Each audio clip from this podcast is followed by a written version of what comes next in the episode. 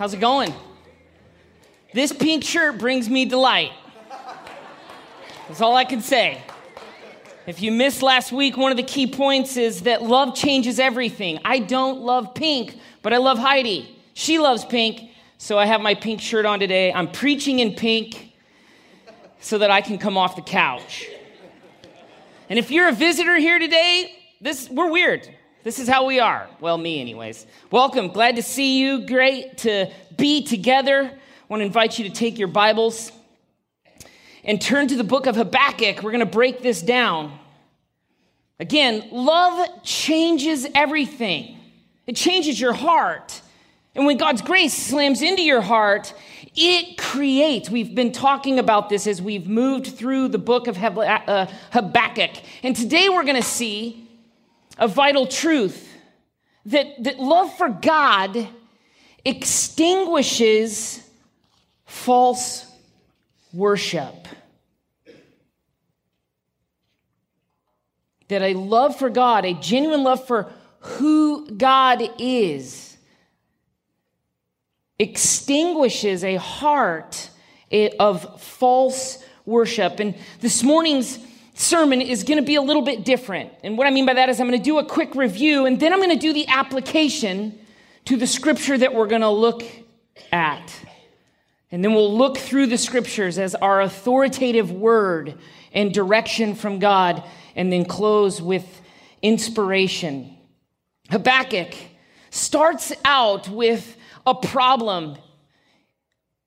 He's worried about pain and suffering that is all around him. And so Unlike other prophets in the Old Testament who receive the word from God and then go and deliver it to God's people, Habakkuk pumps the brakes and he starts a dialogue with God. He's not happy with the word that he has received. But we see as we move through chapter two and now into chapter three that his worry has completely changed to worship the pain has changed to praise. How does this happen in a person's life? He's lamenting with God, I don't like what's going on. All I see is pain and suffering. And God says to him, Oh, I'm doing something. And then he shows him what he's going to do. Chapter 2, the key verse, God says to Habakkuk, The just, the righteous, shall live by faith not facts, faith.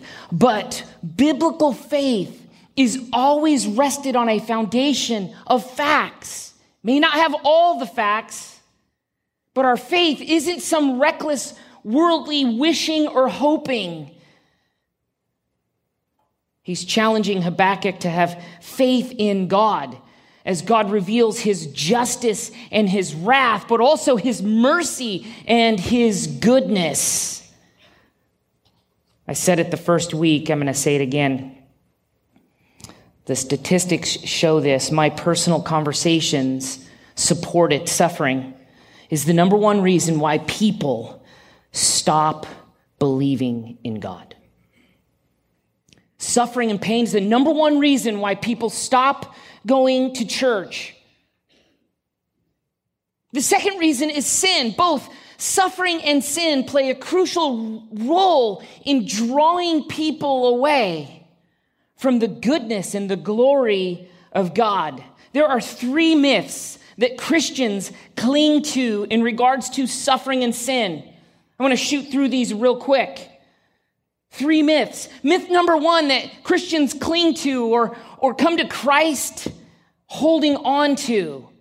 If you don't sin, you won't suffer. If you live your life for God, you will live without suffering. Come to Jesus and find health and prosperity. This is a false gospel, but it resonates with human nature because we're the center of ourselves and we don't want pain and suffering. And so when people grip this myth and then suffering happens, the words of Jesus where he says, in this world you will suffer. This world's not going to love you. They hated me. They're going to hate you. Mark tells us that the road to heaven is paved with suffering. And so the suffering comes. And our false view of God takes seed in our hearts. Uh, myth number two if you suffer, it is because of sin or lack of faith. This is a myth, it is a lie from Satan. Now, uh, we did learn in Habakkuk that God is going to bring justice to a sinful uh, Babylonian culture, as well as his own people who were in sin. God does at times use pain and suffering to draw his people back because of their sin. But that doesn't mean that every time you sin it, or you suffer, it is because of sin. It's not true. It's also not true that if you're suffering, if you're ill or you're, you're sick, it is because you don't have enough faith in God. That is not true. That is not what the Bible teaches us. And then, third, when you suffer, you will understand God's will. There's this thought that when we go through suffering, we're going to fully understand what God is doing in our lives. And sometimes we do. Oftentimes we look back and we go, oh, I look at the painful experiences I've had. And in the moment, I just didn't understand what God's doing. I didn't understand his will and I didn't like it.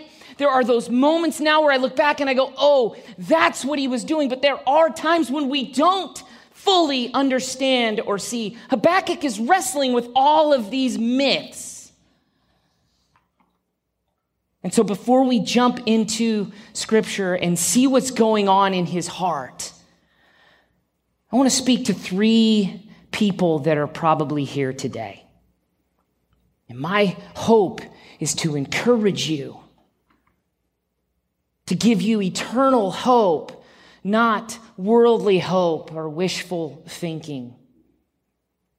First, to those who are suffering and struggling to see God's will.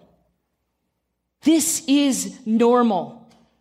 His ways are higher than our ways. His thoughts are higher than our thoughts. We don't always understand, but if you are here suffering, I want to exhort and encourage you to believe and put your faith and trust in the character of God. In that moment, I know this moment. This moment when you do not understand the hand of God. You can't even fathom what's going on. Will you join me in putting our faith and trust in the heart of God?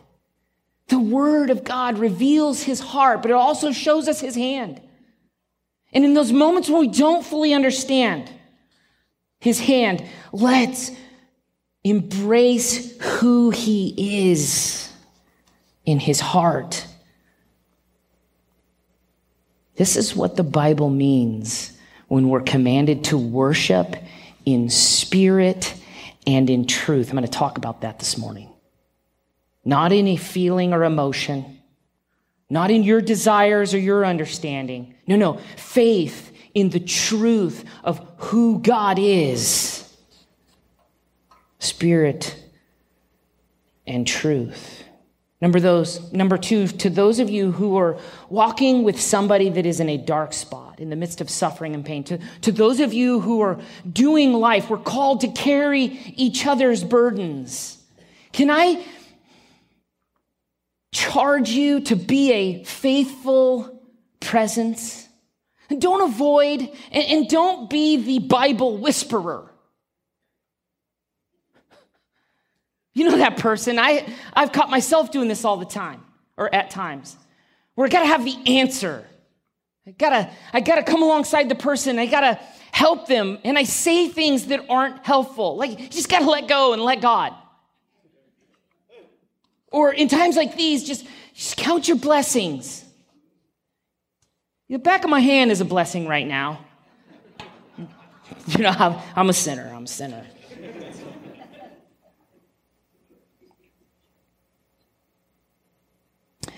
when you're coming alongside somebody, don't. Don't go, you know, I know how you feel this one time when I was, when I had the, no, it's, it's not about you. Just be a faithful presence. Come alongside. Sit with your loved ones and your friends and your family in their pain. Weep with them. Pray with them. And when the questions come up, and they will, pursue God through his word together. And the Spirit of God will grant a peace through you as you help another person carry their burden you pursue God together. And as you pursue God together, even though you don't understand the hand, you will see and your faith will grow towards the heart of God. The heart of God is written on the pages of the Bible from the beginning to the end. And he's good and he's just and he's merciful and he keeps his promises. He's proven it over and over and over again. And for you here that is not convinced or you're not a believer, you're not sure, maybe you're checking out church, you're not sure about Jesus. I just want to be flat out honest with you. This world is full of pain and suffering, and coming to Jesus doesn't solve all the pain and suffering. Too many people make a decision because they want comfort, not the comforter. And we are here at Sun River Church to help you find and follow Jesus, not just make a decision. The decision could be the springboard, but it's just the beginning of helping you to grow in your loving relationship with who God is, not the God that you or I have created in our own minds. Oftentimes it starts with a decision, and I hope God will open your mind and your heart and your eyes to see his grace. And then you will join community here, not just for a one time decision, but for a life of walking with him and growing in your knowledge of who he is. This is the application to what we're going to learn from Habakkuk this morning. Grab your Bibles, Habakkuk chapter 3. We're going to move fairly quickly. Last week, he began to sing praise to God, but he did it through prayer. And today, he shifts to singing praise to God. Something has happened in his heart. He has received the word of God and he begins to worship. He sees God's wrath. He sees God's mercy. He sees God's justice and he surrenders his heart. And he breaks out in song from pain to praise. These uh, small verses here are amazing. And they give us three factors, crucial factors that Habakkuk reveals to move us to worship God through music. The whole chapter is sung. That word Selah that popped up on the screen when we were doing the public reading scripture, you might think, what does that mean? Most commentaries believe that that is a musical note or a direction for whoever's conducting the music. Habakkuk, out of his heart, is singing. He sings a prayer to God out loud and then he praises God. Why does music play such a vital role in our worship. Why is it so important? One pastor puts it this way, and I liked this because it's the only activity when the, get, when the uh, church gathers, the ecclesia gathers it's the only activity that moves the mind and emotions of the congregation in unison. As I'm talking right now, you're listening. I know minds are all over the place. But when we worship music and we stand, we're singing the same words. This pastor says this is the one thing that helps us to do something in unison, the same truths at the same time, and some of us with the same tune. Those are his words, not mine. I used to teach a theology of worship class at Western Seminary with Dan Kimball, and I took the class and then multiple years after helped him with the class and then ended up helping to teach the class. One of the things we spent a lot of time doing is wrestling with common misconceptions about worship through music on Sunday. It is so important that we understand the place that music and worship through music has when we gather. Because if we're not careful, we will fall into a heart of false worship. I have done this. You have done this. We cannot do this. Misconception number one we need music to worship. Music is not worship, it's a means of expressing worship. Worship is praising God for his character, for his works, for his promises, for his faithful, from a heart and mind that is rooted in who he is. Music is just a vehicle. Misconception number two is that music needs to be specific, a specific type of music to worship. Man, music draws all kinds of emotions and feelings. God created us with these emotions and feelings. But music does not make worship. The heart and the mind that is abiding in God's word creates proper worship through music, through prayer. All of these, not just music, can be off if we're creating it from the wrong place. True worship is based on the truth of what you know by God's word. The words and the melody can and should move you to worship through music.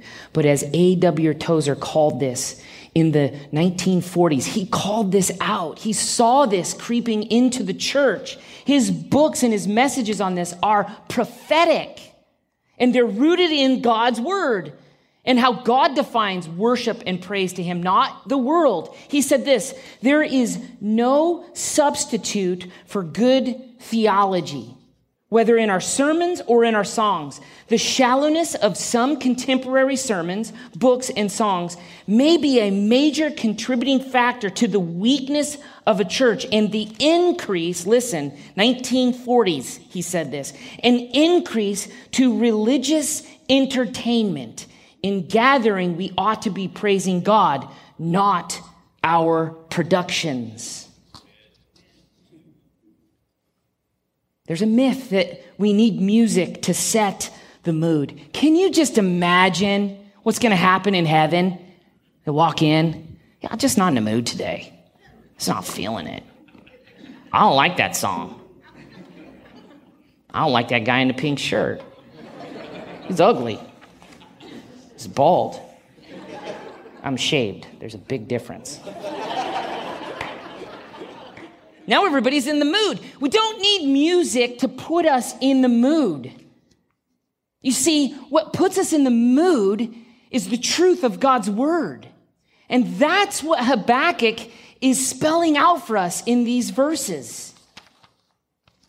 See, when you get a glimpse of God, this is all throughout Scripture. The disciples, right after the resurrection, right before the ascension, they get a glimpse of God. You know what they did? I'm not in a mood. This is just, no, they fell down.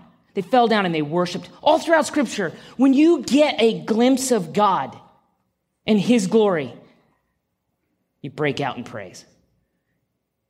If you come in here looking for the holiness and the glory of God through his words and through the music and through the prayer, it's going to move in your heart from a proper place of worship. And listen, the highest moment of worship in your life and mine the highest moment, the mountaintop, the pinnacle of worship in our souls is when we are staring and seeing the holiness, the justice, the grace, the mercy, the wrath, the kindness of a perfect God.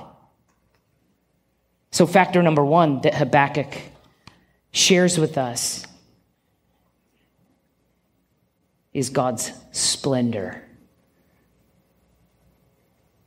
God of God came from Teman, verse 3, and the Holy One of Mount Paran. His splendor covers the heavens, and the earth was full of his praise. It's not just a little flicker, it covers. His brightness is like the light. Rays flash from his hands. There he veiled his power. You see, according to most scholars, Mount Paran is another name for the entire Sinai Peninsula or Mount Sinai itself. Habakkuk here seems to be remembering the march that Israel had from Mount Sinai to the promised land. He's reflecting on this. Everything about this stanza reveals God's glory. His glory covers the heavens. It is an anticipation of the time when His glory will cover the whole earth.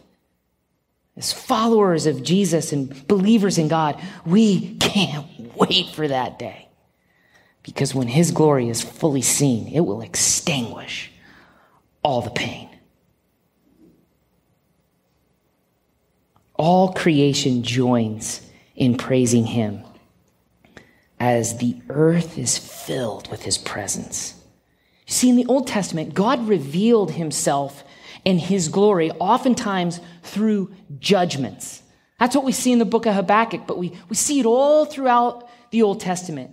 That is through judgment that God reveals how amazing he is. But in this present dispensation, which is a long theological word, just means this time frame under God's plan, he has to you and I revealed his glory through Jesus Christ. John 1. The Word, Jesus, became flesh and dwelt among us and beheld his glory, the glory of the only begotten, full of grace and truth. What shrouds us from that splendor? What, what, sh- what shrouds us, what veils us to see the majesty of God. A man centered culture. It is not an overstatement to say that our culture, our pleasure centered culture, has crept into the church and produced false worship. How do we know? How do we test this? Well, yeah, we, test it against God's word, but, but how do we know? The answer lies in another question. Why do we worship? Why do we come here? What's the point? Is it for God or is it for man? There is an unspoken but increasingly common assumption that worship is primarily for us.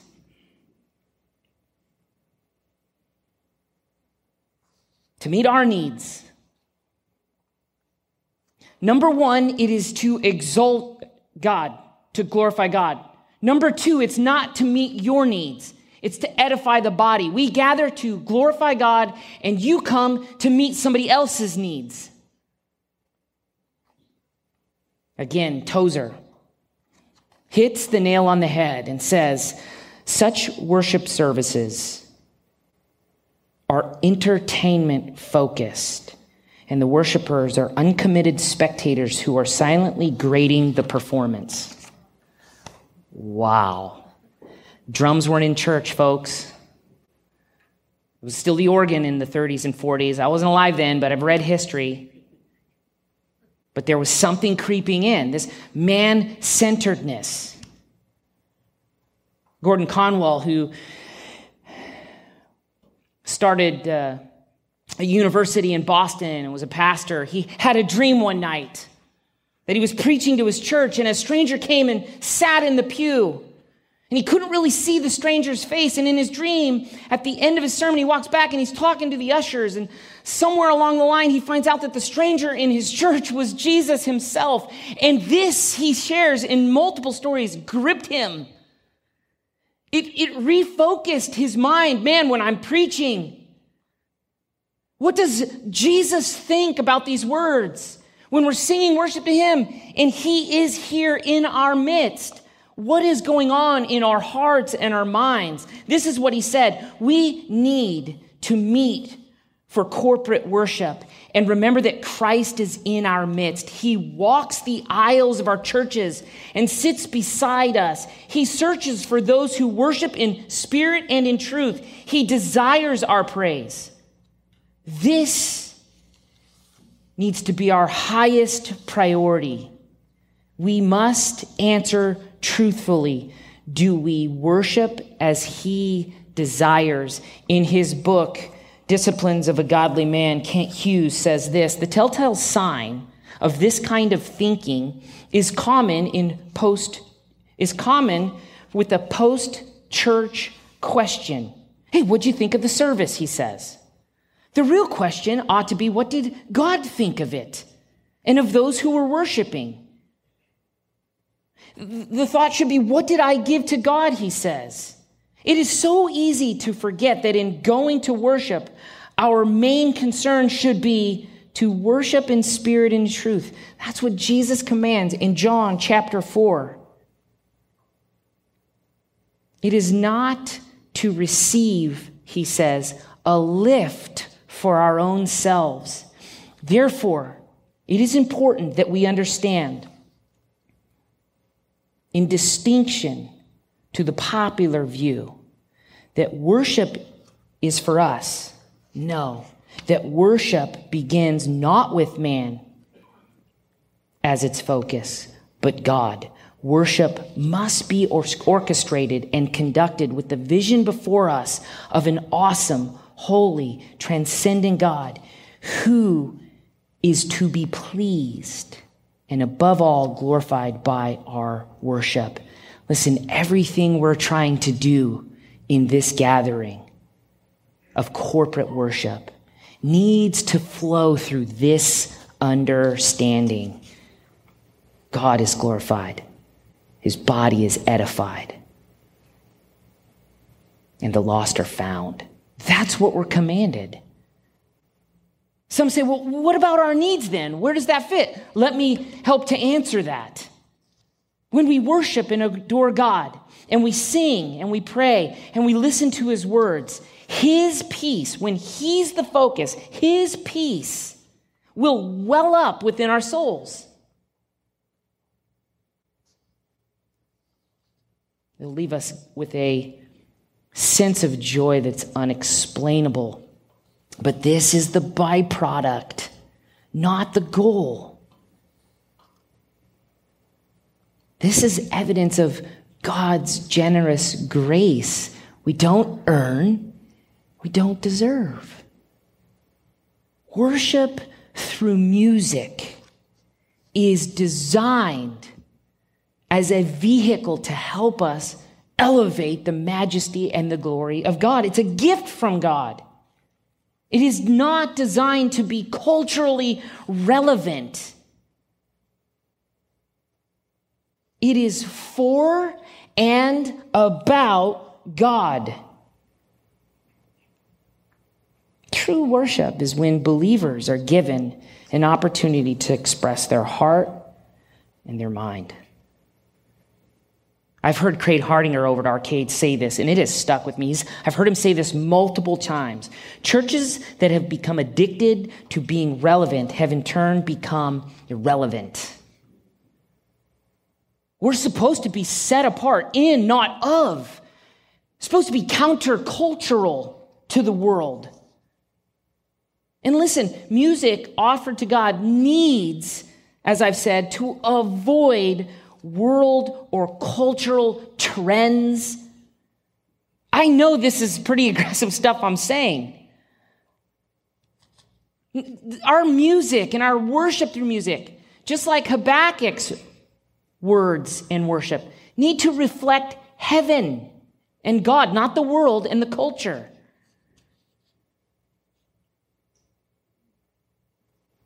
Music that carries divine truth. Listen, divine truth. His, his glory, His majesty, His holiness, His grace, His wrath, His justice, all of the character, characteristics of God must be upheld. And so, music in the church must be because God is pure and holy and just and worthy. The music must be excellent, especially from your heart and your mind. The music must reflect the glory of God, it must be led well it cannot be cheap or superficial. God deserves the best from us when we lift our voices, even those of us who aren't in tune. It must be intelligent, symptom, uh, systematic. It demonstrates beauty and order, majesty, quality. It must be poetic and rhythmic. First and Second Corinthians is an indictment against a church who is false worshiping. There's disorder and chaos. And mostly, music needs to support the preaching of God's word. Music must support the preaching of God's word. The word needs to be preached in the music. These two go hand in hand. That's why, partly why Romans 12, 1 and 2 says, I appeal, I appeal to you, therefore, brothers, by the mercies of God, to present your bodies as a living sacrifice, holy and acceptable to God, which is your spiritual act of worship. Don't conform to this world, but be transformed by the renewing of your mind, that by testing you may discern what is the will of God, what is good and acceptable and perfect. It must be deep it must be theologically sound. It must be in line with Scripture. It must be gospel centered so that when we're doing this all together and lifting words of truth to God, we are doing it out loud. God wants to hear us sing and lift our voices. It's all throughout Scripture sing praise, sing a new song to God. All throughout Scripture, we're commanded from a mind that understands and a heart that loves the one true God. This is when the words carry the truth and the melody carries our emotions to the truth. Without this truth, it's like a rudderless ship on the ocean. Factor number two, Habakkuk says, the sovereignty of God. Did you see that? We worship his splendor, but we also worship his sovereignty, that he is in complete control. He stood and measured. This word measure, you can underline it. It's pronounced mood. It's a different word than in our English. It means to shake, to get an idea. He measured the earth. He looked and shook the nations. Then the eternal mountains were scattered. The everlasting hills sank low. Here it is. His were the everlasting ways. He's sovereign. Armies either push forward to gain ground or they fall back in retreat. But here we see the Lord simply stood in his sovereignty and faced his enemy unafraid. In fact, he calmly measures the earth as a sign that he owns the earth. God's word, his inspired word of God, all 66 books, is our measure. It's our standard for who God is in his splendor and his sovereignty. We do not add to his word. We do not take away. He has revealed his word to us. We believe this inspired word, which is profitable for all things, is closed. Revelation 22 18. There's a warning. I warn everyone, John says, who hears the words of the prophecy of this book, if anyone adds to them, God will add him to the plagues described in this book. And if anyone takes away the words of this book, of this prophecy, uh, prophecy.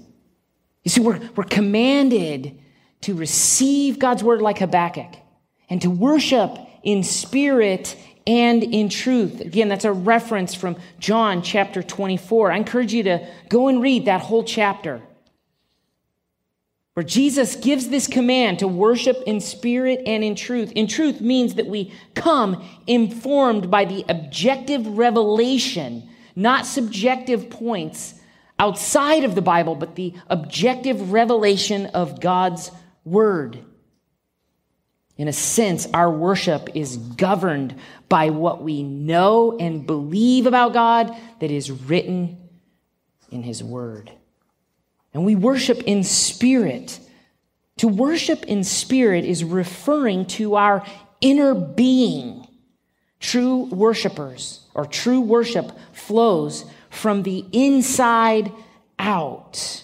Worship is not just some external thing we do. It's an activity that starts first in our heart and in our mind. This is why Jesus warns the hypocrites with quoting words from Isaiah when Jesus said, These people honor me with their lips, but their hearts are far from me. They worship me in vain. It's Isaiah 29 and Mark chapter 7. So true worship must spring from within a man's spirit and is tethered to his mind. This happens when the truth about who God is in His grace slams into your heart. If it doesn't, it's just a box you check. It's something that makes you feel good on the outside or not. Do you love God? More than anything else? a simple question. Hard to answer, hard to live out. But a genuine love for who God is, the fullness of who He is, creates a heart of worship, His splendor, His sovereignty. And factor number three, His salvation. We worship God because He saves us.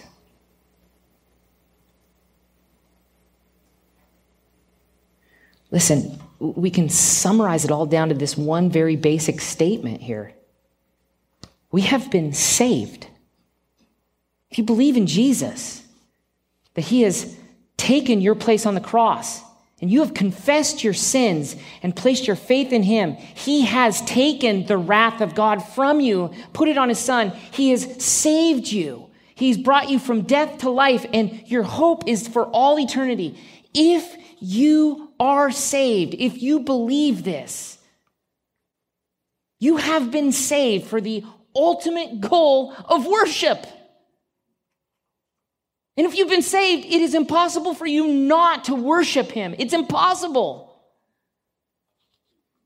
Was your wrath against the rivers, verse 8, O Lord?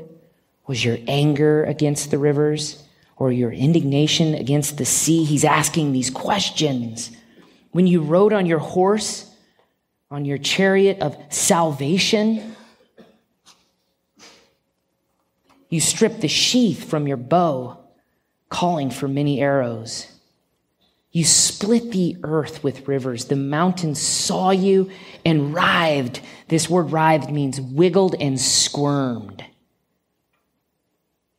The raging waters swept on. The deep gave forth its voice. It lifted its hands on high. The sun and the moon stood still in their place. And light, the light of your arrows, as they sped, a flash of your glittering spear, glittering. Not the glitter we have in our world. That glitter will not be in heaven. I do not like glitter. Thankfully, God does not either. This word, sorry, I have problems. Barak means lightning and flash. It is sparkly, but it's not glitter. You marched through the earth in fury. You threshed the nations in anger. Here it is. You went out for the salvation of your people. You went out.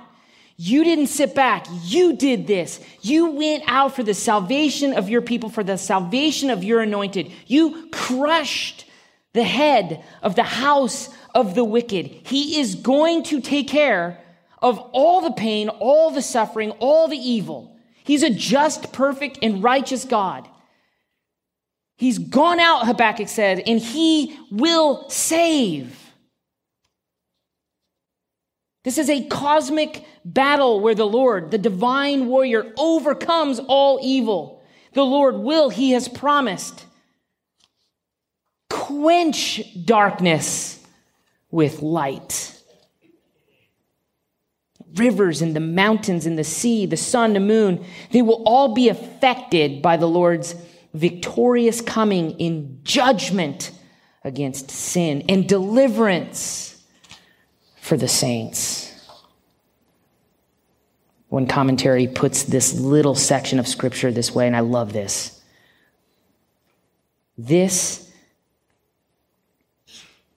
eschatological language not only anticipates the Lord's coming in Habakkuk's near future, but it also anticipates the day of the Lord at the end of time. These are words and images that comfort Habakkuk because he knows that God is faithful to deliver his people and to defeat his enemies.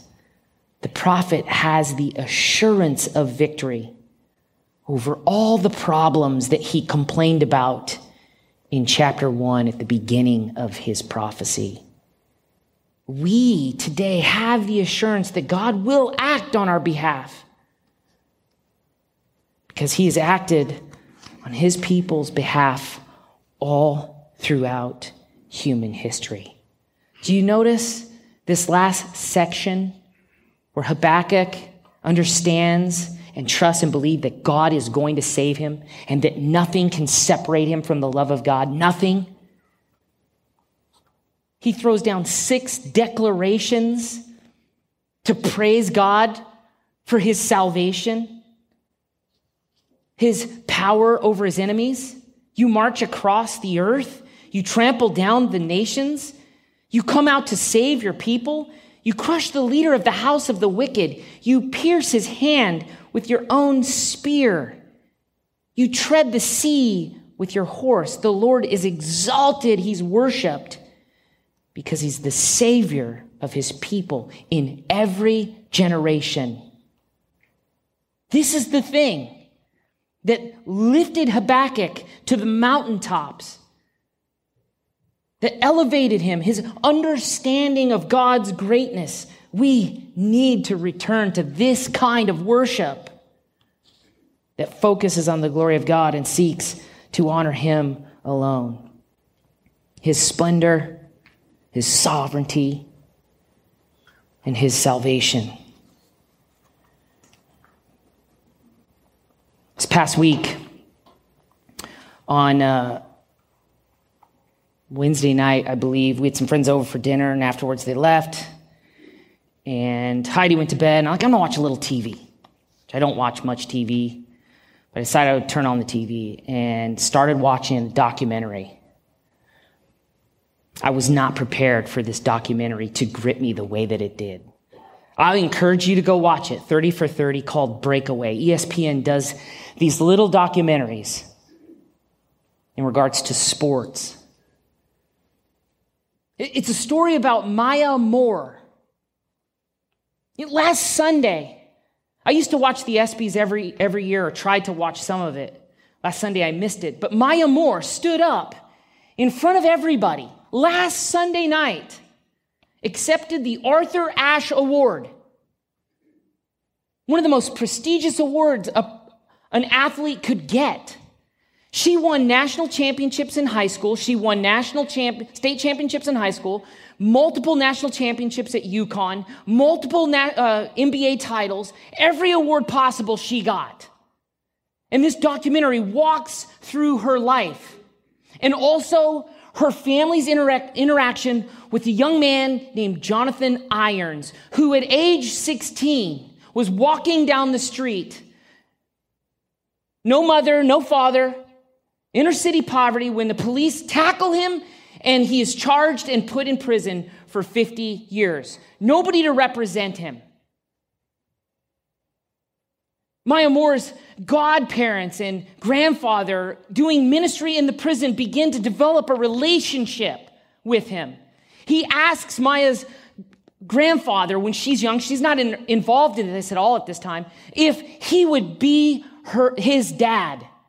He begins to mentor him. He's the chaplain in the prison, leads him to the Lord. Maya has a strong faith in Jesus. Last week, she gives full glory to God and says, We are all created in his image. And at age 30, she walked away from the NBA at the peak of her career to help her family get Jonathan Irons out of prison. Go watch it. It's really cool. What I wasn't ready for as I'm sitting by myself watching this, I had just finished the expositional work the grammar, the language, the points of Habakkuk chapter 3. I wasn't ready for the last piece. You're going to see a video clip of it if it plays. You're going to see this clip. I'm sitting in my living room and I'm watching this. And when Jonathan Irons receives word from Maya that the judge has overturned his verdict, he, he breaks into song. I sat there by myself crying. I want you to see this clip. I'll narrate a little bit of it. Hopefully, it plays. That he's been set free from prison has the same effect on you and I when we realize that God has saved us. And when that kind of love slams into your heart, you worship. You worship through music. You sing a song. I am free. Praise the Lord. I'm no longer bound. No more chains are holding me. And it's a blessing to praise the Lord. Hallelujah. I am free we gather to worship God through music, through public reading of scripture, through the sermon, through giving, through serving. I'm going to invite you to stand. And as we worship God, put your heart and mind on his holiness. Colossians 3:16 Let the word of Christ dwell in you richly as to teach and admonish one another with all wisdom as you sing psalms, hymns, spiritual songs with gratitude in your heart to God.